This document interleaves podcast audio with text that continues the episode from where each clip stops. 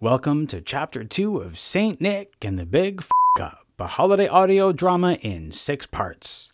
If you haven't heard Episode one, I would recommend that you start there. You can find it on your favorite podcast app or at the website Saint Nick and the Big F Up dot com. I'm Phil Rickaby, the writer and performer of Saint Nick and the Big F Up. If you enjoy this audio drama, please rate and review it at Apple Podcasts, and make sure you subscribe on Apple Podcasts, Google Podcasts, Spotify, and everywhere you get podcasts.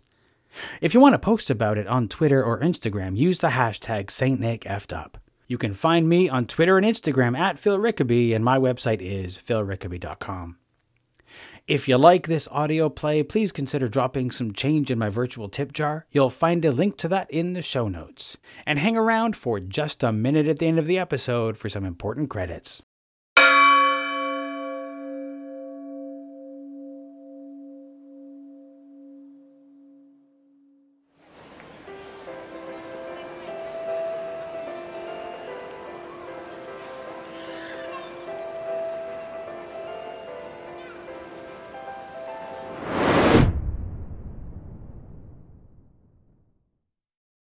From second grade onwards, school was a misery.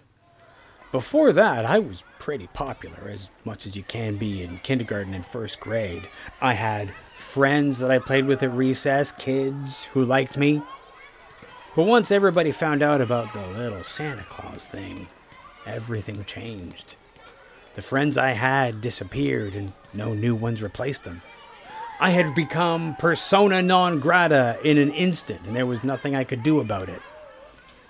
It wasn't even my fault.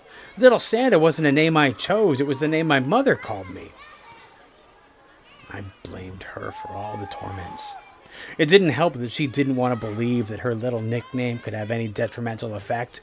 In her mind, childhood was a time filled with nothing but joy. She used to say that bullies were only bullies because you weren't trying hard enough, which of course just showed how little she understood children. And she never stopped calling me Little Santa, even when I yelled at her to stop. And it didn't matter how often I told her that I didn't want to do anything Christmassy, she didn't believe me. So I was pretty angry at Mom.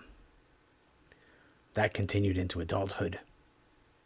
I was angry, bitter, and alone, especially at Christmas. That is, until I met Jenny.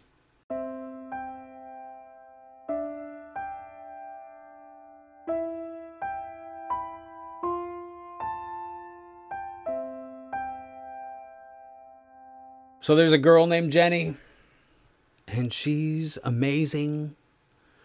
Beautiful, smart, creative, fun, and we are good together. And you know what? Jenny loves Christmas. Loves it like I thought only people in movies love Christmas. She puts up her tree every year on November twelfth, like clockwork. And she loves all those Christmas things, like she loves going to the mall, not because she loves shopping, but because she loves the decorations. Even though they are basically the same every year, it doesn't matter. She loves them. So we brave malls and skating rinks and Christmas markets, and she's so happy. And her happy makes me happy. And that way that she loves Christmas, that joy that she has, it makes me like Christmas too. Suddenly it's me that can't wait to put up the tree. And so what if that's more because of how happy it makes her? If if Christmas spirit isn't mostly based on making other people happy, then I have misunderstood the whole thing. So one year she wants to bake cookies. So we bake a batch of Christmas cookies, and when they're done, we sit on the couch. She picks one up, and she goes to eat it, and then she changes her mind, and she playfully tries to put it in my mouth.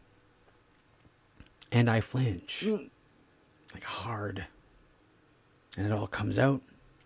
I tell her about Mom calling me her little Santa and what happened when all the other kids found out and about how they would hold me down and stuff cookies in my mouth and how I hated Christmas until I met her because of all of that stuff.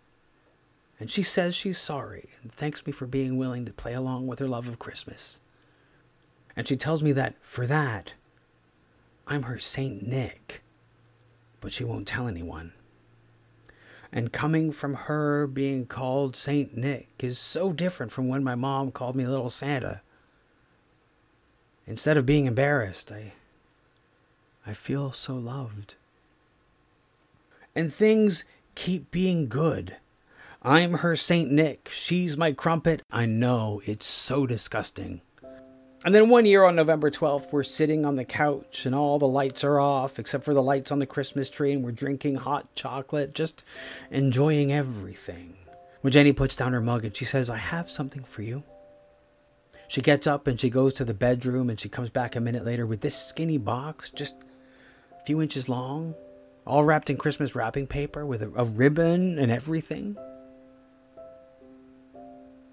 She gives it to me and I'm confused because we don't usually exchange gifts this early, but she says, "Just open it," so I do. Inside is a plastic tube thing, a pregnancy test. But I'm slow and I don't understand what I'm seeing. The little window is face up with two pink lines on it and I'm still not getting it. And I look at her and she can see the confusion on my face and she says helpfully, "You're going to be a daddy." And I say, "Are you sure it's mine?" The smile fades from her face, replaced by the worst thing I've ever seen. Hurt. And Jenny doesn't say anything. She just gets up and she goes into the bedroom and I sit in silence, staring at the tree, as my hot chocolate gets cold.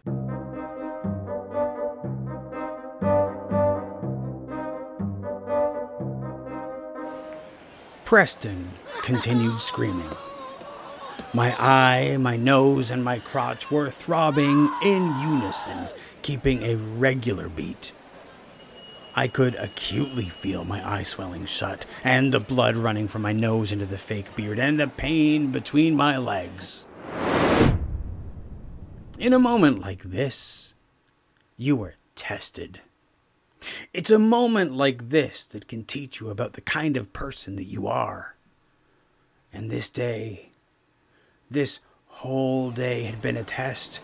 My nerves were frayed and I was starting to feel un-Santa-like even before that little shit kicked me in the jingle bells.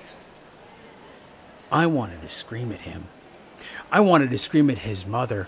I could feel something vile rising up inside me, but I fought it. I held it in. There are things that you should not say under normal circumstances, and there are things that you should definitely not say when you are dressed as Santa Claus with an interminable line of children in front of you. And then it happened. The mother, Preston's mother, whose child has left me bruised, bloodied, and pained, insisted on a picture.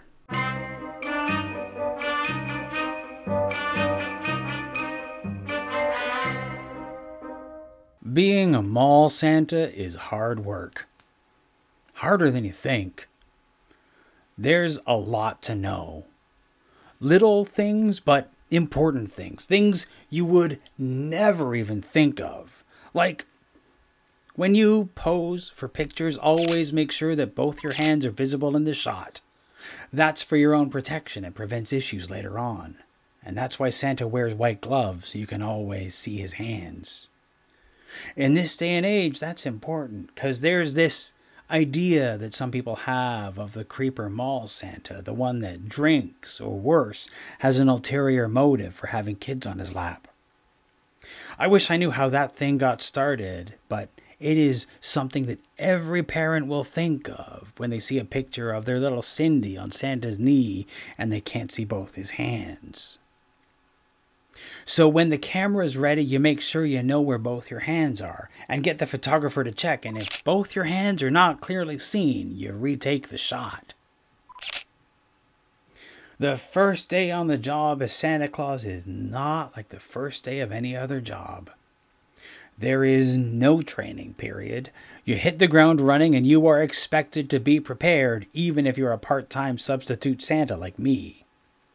You provide your own suit, your own makeup, and if you haven't grown your own, you provide the beard.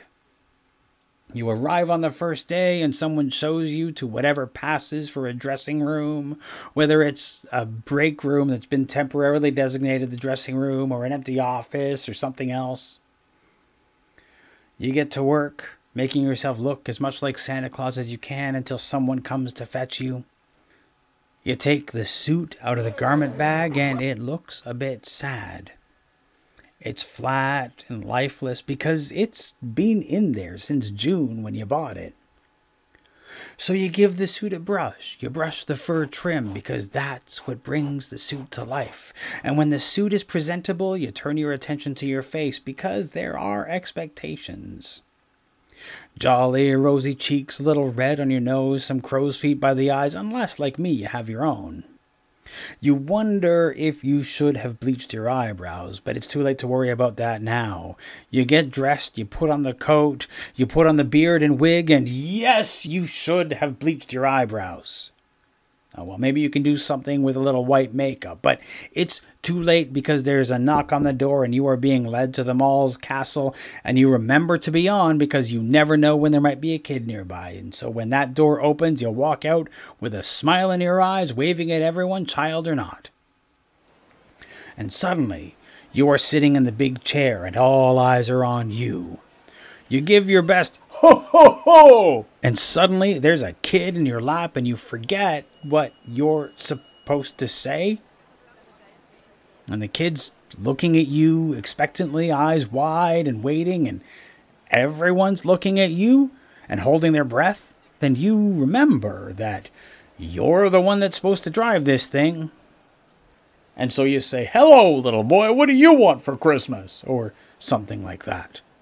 And then the first child is gone and replaced by the next, and it is a conveyor belt of children until finally it's break time, and you go back to the dressing room for a breather. You're a little shell-shocked, but you made it through the first half of the day. You sit down to lunch, and you eat your roast beef sandwich, and you drink your can of Coke, and when you're finished, you're escorted back out to the throne, and a few minutes into that second half, you realize that you have made some poor choices as far as lunch is concerned. And this is how it happens. There's a child on your lap. His name is Timmy or Tommy or something. And he's in the middle of this long list of what he wants for Christmas from memory. And you can f- feel something rising, like starting in your esophagus. And then without meaning to, you belch. Loud and roast beefy. Into the child's face. Uh. And the kid stops reciting his long list. And he stares at you horrified because Santa isn't a person. He's a fantasy. He doesn't burp or fart. But you, you just burped in his face while he was telling you the most important thing to him in that moment. He had been waiting for days to tell you, and then you did that. And now you aren't Santa to him. You're just some guy in a fake beard and a red suit. You had one job, and that was the fantasy of a Santa Claus, and you just ruined it. You failed. Sure, it's just one kid, but that's one kid who's had the illusion ruined. And so you vow never to do that again. From then on, you are careful about what you eat and drink. You only eat things that are easy on the stomach and won't cause gas and won't give you bad breath. And that means you're starting to take this thing seriously. And that means you're on your way to becoming a good Santa.